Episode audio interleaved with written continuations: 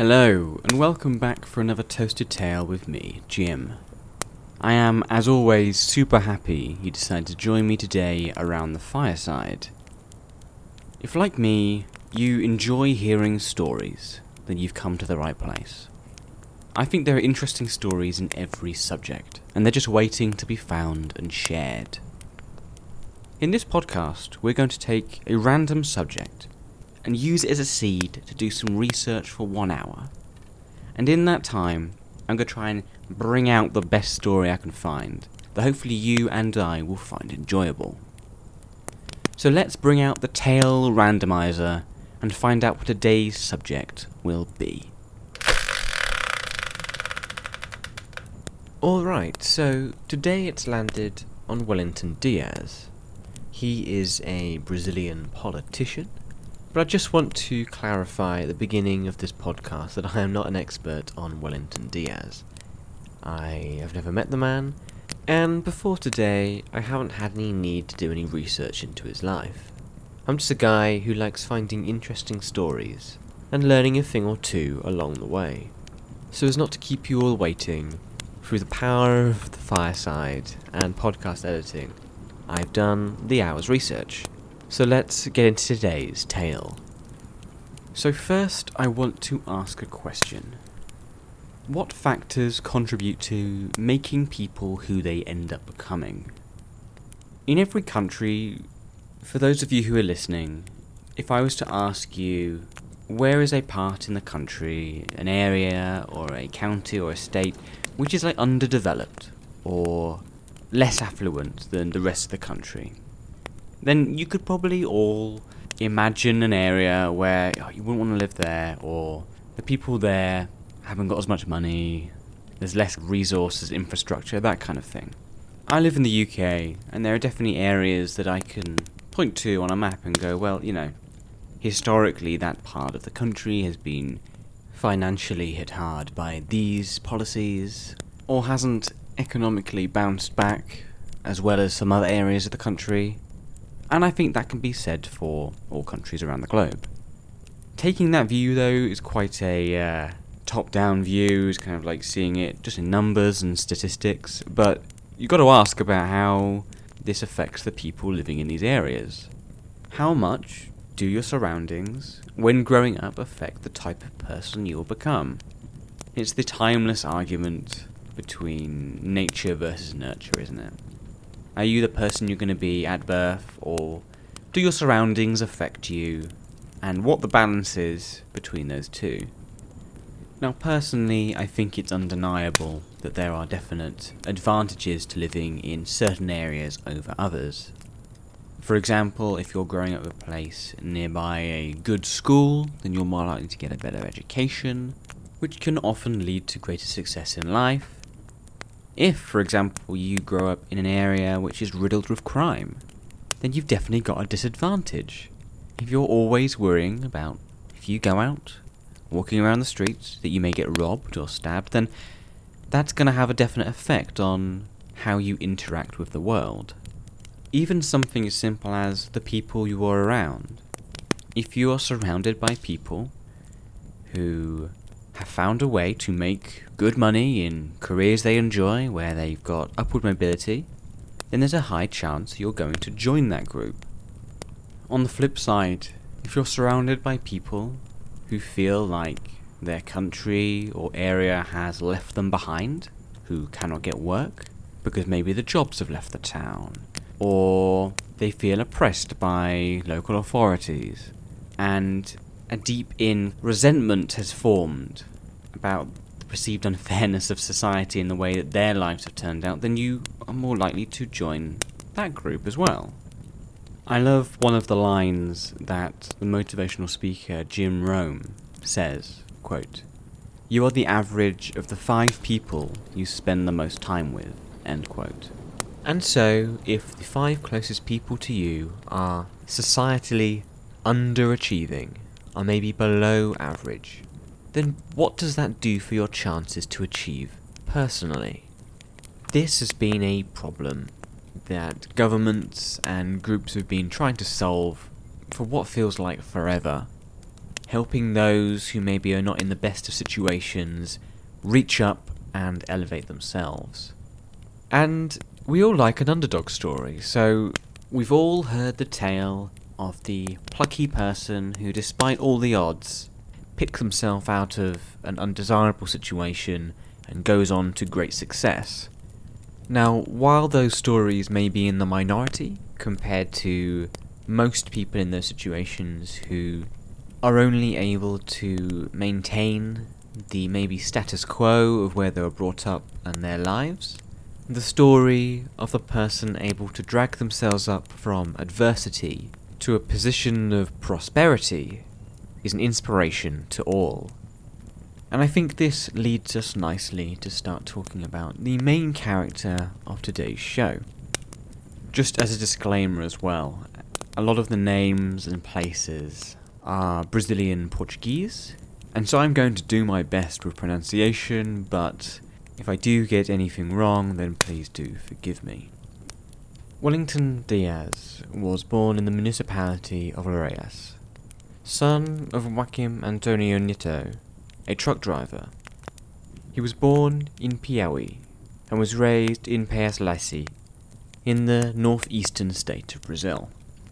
Now, just to give a bit more information about Piauí, this is one of the poorest states in Brazil. Situated in the northeast of the country, it's mostly landlocked with a very short amount of coastline. In this state, there are around 3,164,000 people, and most of these people are either employed in agriculture or services to be provided. The average income for Brazilians living in Piauí is around 8,137 Brazilian real. And this is in comparison to the richest state in Brazil, which is the Distrito Federal, with an average income of 64,653 real. So it was where Wellington Dias was born, in the poorest area of the country, to modest family, where he starts his journey. And that environment will obviously have an effect on how you grow up, your thoughts on society and the world, and also where you see your future going. Now, as with most countries, there is usually a divide in political parties appealing to those with different political persuasions. Now, in Brazil, the largest left leaning political party is the Workers' Party, which has a great deal of members and support in areas of the country. And as you can imagine, left wing leaning political parties can often be popular in areas of countries that are more deprived or underdeveloped.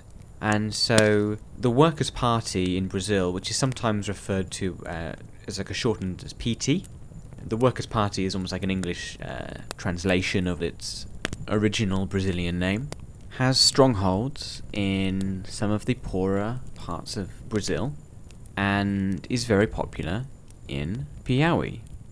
As a quick aside, uh, the Workers' Party is actually the largest left wing party in the whole of Latin America. It was launched in 1980 by a group of, of militants who were opposed to Brazil's military government at the time, it was made up of trade unionists, left wing intellectuals, and artists, and Catholics linked to the liberation theology. They've come a long way since their inception and play a strong part in this story.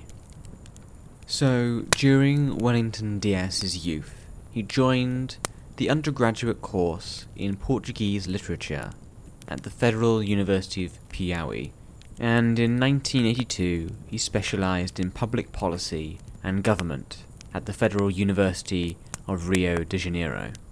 Starting working at the age of 19, he got his start as a broadcaster at the Radio Difusora in Teresina, Piauí.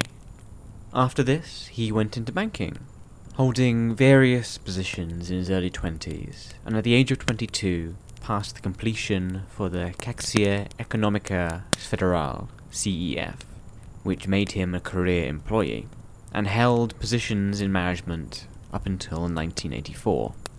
Wellington started his political activism at a young age as well, working in the university student movement, getting involved with the ecclesiastical based communities or CEBs, and also in the union movements.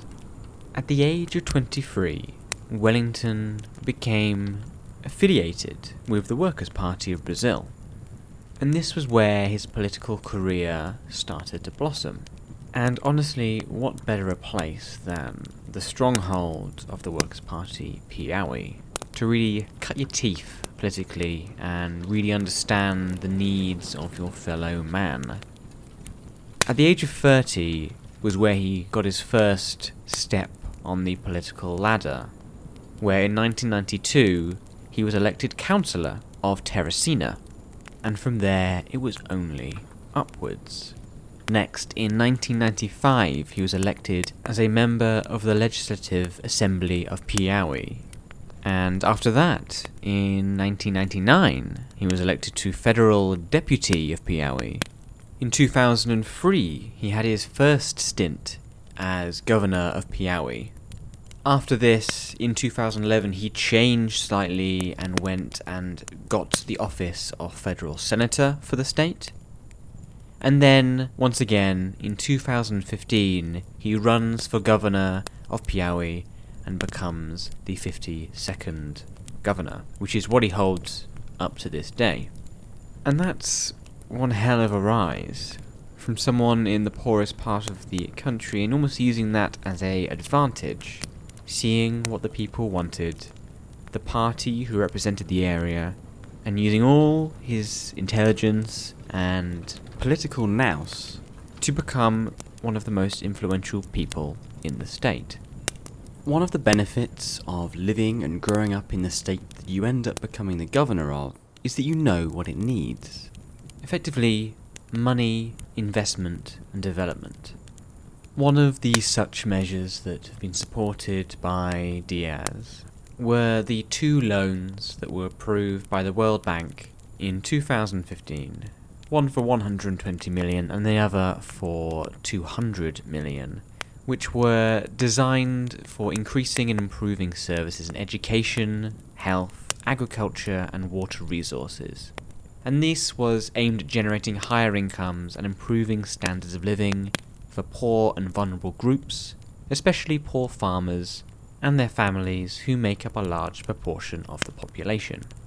Wellington Dias said of these, quote, these projects recognise the state's efforts on the implementation of public policies that enhance social and economic inclusion, improve access to education and health, and help small and medium producers make the most of their land through sustainable processes and with improved technical capacity. These measures will not only promote economic growth, but will also build human capital, improve the educational level and the health services provided to the poor. He knows, maybe better than anyone, that providing support for the people in the drought prone state of Piaui, where 40% of the rural population live on less than the monthly minimum wage, and in an area which has got the third highest illiteracy rate in the country, and where child mortality rate is 20.4 per thousand, which is a lot higher than the country's average. That anything to alleviate some of these troubling statistics will go a long way to improving and saving lives within the state. Wellington Dias made it. He got to the top. Regardless of where he started out as, he became one of the most influential men in his own state, proving again that it's not about where you start or how you begin, but more about intention, drive, the journey, and shooting for the stars. I want to thank you for spending your time with me today around the fireside. I really enjoyed learning about Wellington Dias's life and his accomplishments. If you enjoyed listening to this podcast and want to be told when new episodes are uploaded, then following me on Twitter at Podcast Tale would probably be a good place to start. It's a central place where I currently let people know when new episodes are out, Once again, that's at podcast tale, one word, to follow me there. As always, if you'd like to join me again for another story around the fireside, then I'll be back here every Tuesday and Thursday.